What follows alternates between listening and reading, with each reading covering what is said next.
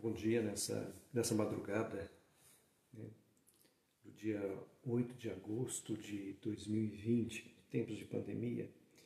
Eu ah, resolvi abrir esse espaço aqui no Facebook para a gente falar um pouco sobre o Dia dos Pais.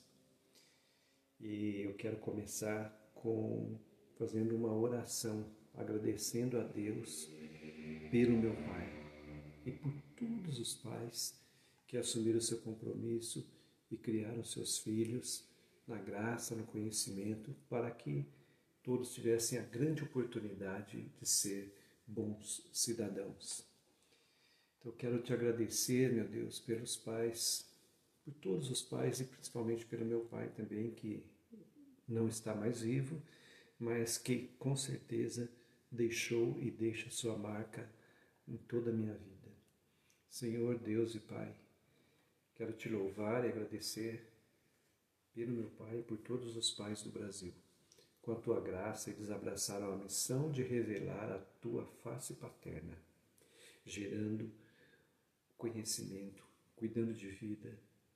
Senhor, hoje eu quero pedir por todos, por todos os pais, inclusive aqueles que têm dificuldade de criar seus filhos em função do desemprego, em função das dificuldades que estão enfrentando.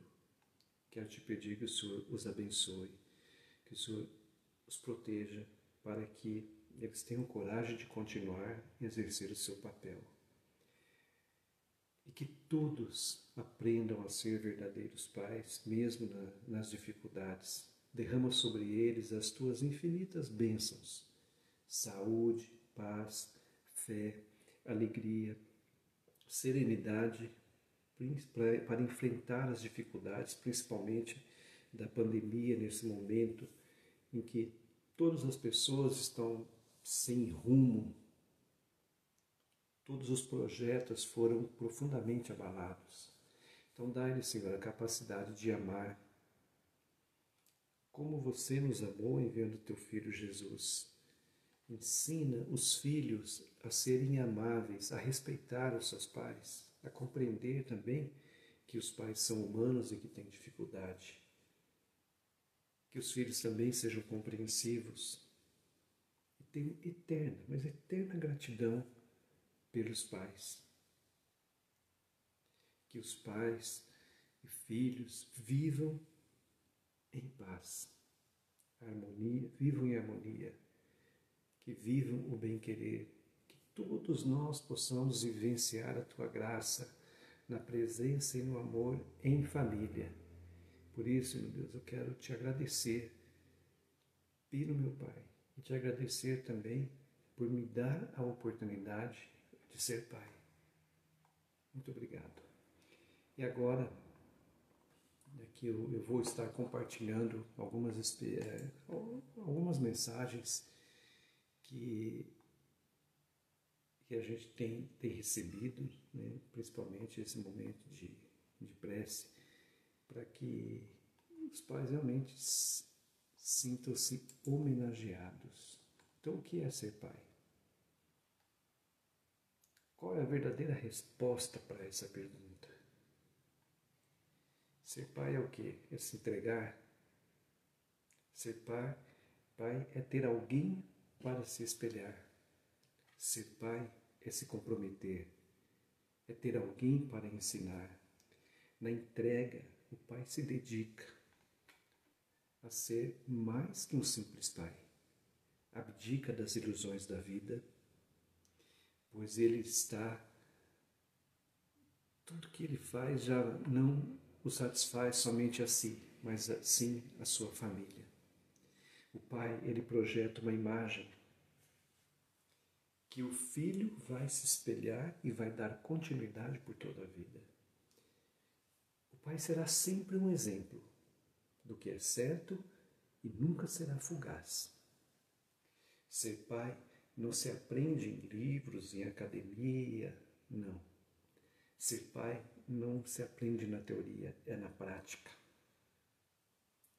é presença na vida, é lembrança na morte, é o exemplo a se seguir, é experiência, é respeito. Obrigado, meu Pai, por ser um exemplo, por ser uma imagem que eu tenho a seguir, a me orientar, a me nortear.